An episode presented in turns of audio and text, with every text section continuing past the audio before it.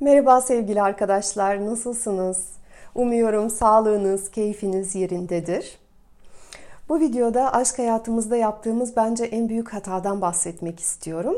Ee, gerçi bunu sadece aşk hayatımız için söyleyemem. Diğer alanlar için de aynı şey geçerli bence. Bir şey yolunda gitmediğinde bunun sebebini kendimiz dışında bir yerlerde aramak. Ve biz bunu farklı farklı şekillerde yapıyoruz. Mesela karşı tarafı suçluyoruz. Belki zaten süren bir ilişki içindeyiz. Belki daha yeni görüşmeye başladık. Hiç fark etmez. E, diyoruz ki o bana sevgi vermiyor. O beni aramıyor. O ilişkiye hazır değil. O eşinden ayrılmaya hazır değil. E, bir şekilde gerçekten tatmin edici bir beraberliğe sahip olamamanın nedeni ben değilim. Benim dışımdaki etkenler. Bu başlık altında uydurduğumuz bütün mazeretler, bütün yönelttiğimiz suçlamalar. Karşıdaki kişiden beklentilerimiz yine kendimiz dışındaki sebeplere giriyor. Bir insanla beraber olduğumuzda çok sıklıkla yaptığımız bir şey haklı olduğumuzu, doğru olduğumuzu düşünmek. Mesela isteklerimizin net olduğunu zannediyoruz. ihtiyaçlarımızın kolayca tahmin edilebileceğini zannediyoruz. Ee, her şeyi doğru yaptığımızı zannediyoruz. Karşımızdakinin bizim hayallerimizi gerçekleştirmesini bekliyoruz.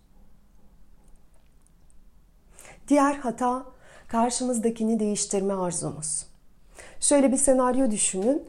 Ee, ben bunları bu şekilde yapıyorum. Benim yaptığım her şey doğru. Ben hayatımı çok doğru şekilde yaşıyorum. Ben en doğru alışkanlıklara sahibim. Ben en doğru yaklaşıma sahibim. Sen değişmesi gerekensin.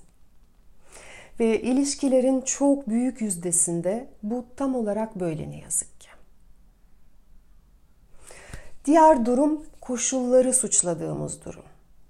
Biz aşık olduk ama farklı ülkelerde yaşıyoruz veya farklı şehirler, şehirlerde. O çok seyahat ediyor, o çok çalışıyor, o ailesiyle ilgilenmek zorunda. Onun başka ilişkisi var. Yani aşkımızı özgürce yaşamamızın önünde dur, durduğunu düşündüğümüz bütün durumlar bu gruba giriyor.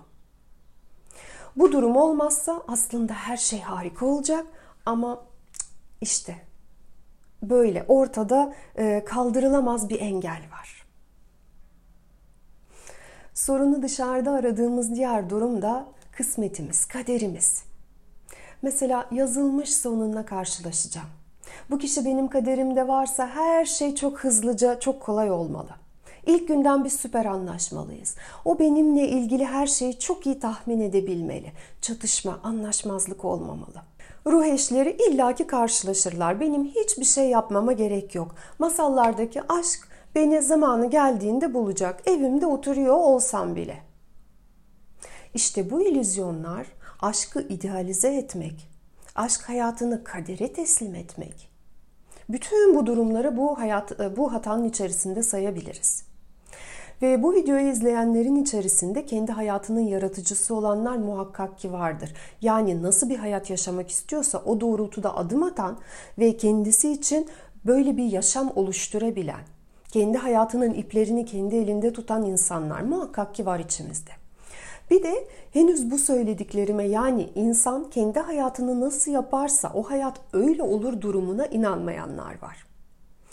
Fakat gerçek şu ki aşk hayatımızda yaşayacağımız her şey bizim bilinç dışımıza kodlanmış. Bizim hayatımıza çekeceğimiz aşk, çocukluğumuzda yaşadığımız, hissettiğimiz sevgi modelinin aynısı olacaktır. Anne ve babamızdan nasıl bir sevgi öğrendiysek bizim hayatımıza o gelecek. Eğer her şeyi kadere bırakırsak. Ve seçim bizim. Ya kadere bırakacağız ya ipleri ele alacağız. Evet bu çok geniş bir konu Aşkın Kaderini Baştan Yaz isimli bir kursum var web sitemizde satışta. Orada çok detaylı şekilde anlatıyorum bunun nasıl olduğunu. Yani çocukluk travmaları nasıl bizim aşk hayatımızı şekillendiriyor. Ve kaderin getirdiği gibi değil de kendi istediğimiz gibi bir aşkı nasıl yaşayabileceğimizi detaylı anlatıyorum.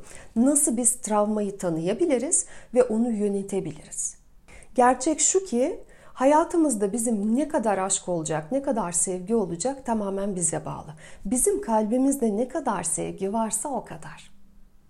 Hayatımızda sevgi olmadığı zaman veya biraz olabilir ama tam istediğimiz gibi olmadığı zaman işte bunun anlamı bizim içimizdeki sevgi çok çok çok az. Biz kendimizi sevmiyoruz. Biz sevginin frekansında değiliz. Ve bizim kalbimizi açabilme kapasitemiz ne kadarsa tam olarak o kadar sevgiyi hayatımıza çekiyoruz. Eğer biz kimse beni sevmez, ben harika bir ilişkiyi hak etmiyorum, istediğim gibi bir ilişki için bir şeylerden fedakarlık yapmam gerekiyor, benim zor bir kişiliğim var, benimle yaşamak zordur. Bunlar gibi sınırlayıcı inançlarımız varsa doğal olarak sevgi bizim hayatımıza gelmez. Ve bazen bu düşünceler bizim bilinç dışımızda oluyor. Biz farkında bile olmuyoruz bu şekilde düşündüğümüzün.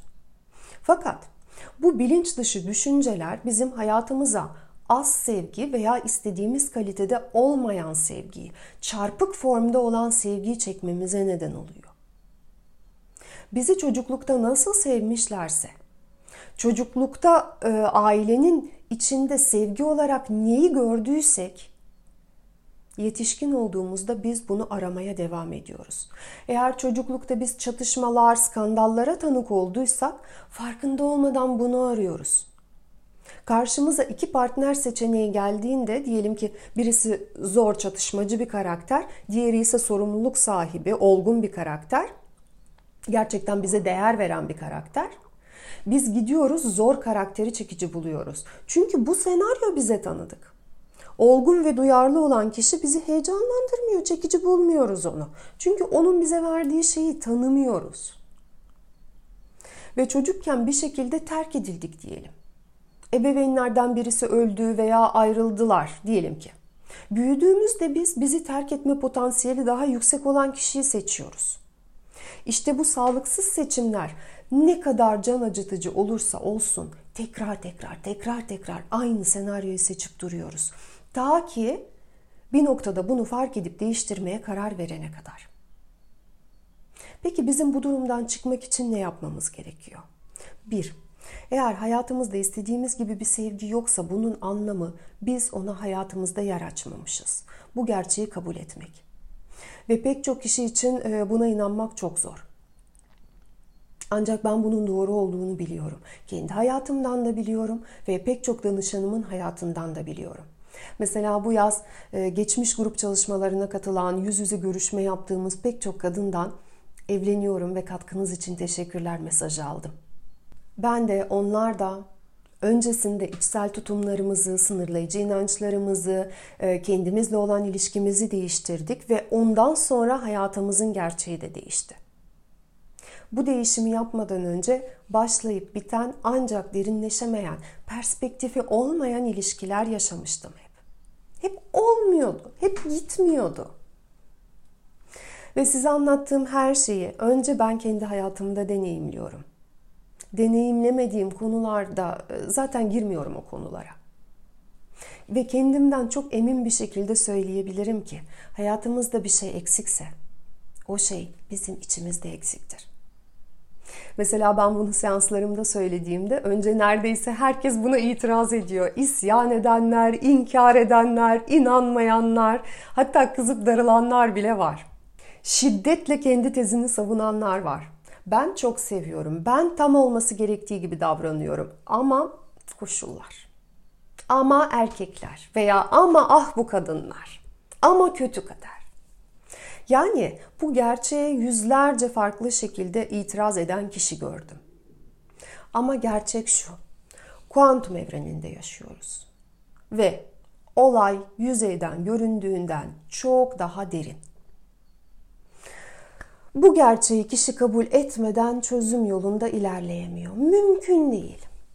Kabul edilmesi çok zor olan bu gerçeği yani bilinç dışı şekilde sevgiyi reddettiğimiz gerçeğini kabul ettikten sonra ikinci yapmamız gereken şey bunu tam olarak nasıl yaptığımızı anlamak. Geçmişte ne yaşadık da bu böyle oldu? Yani kendimizi tanıma kısmı. İşte bunu anladıktan sonra da bu durumu şifalandırmak. Yani bundan sonra hangi yeni kararları alacağımıza karar vermek. Ve bu ciddi bir süreç. Kararlı olmayı, cesur olmayı gerektiren bir süreç.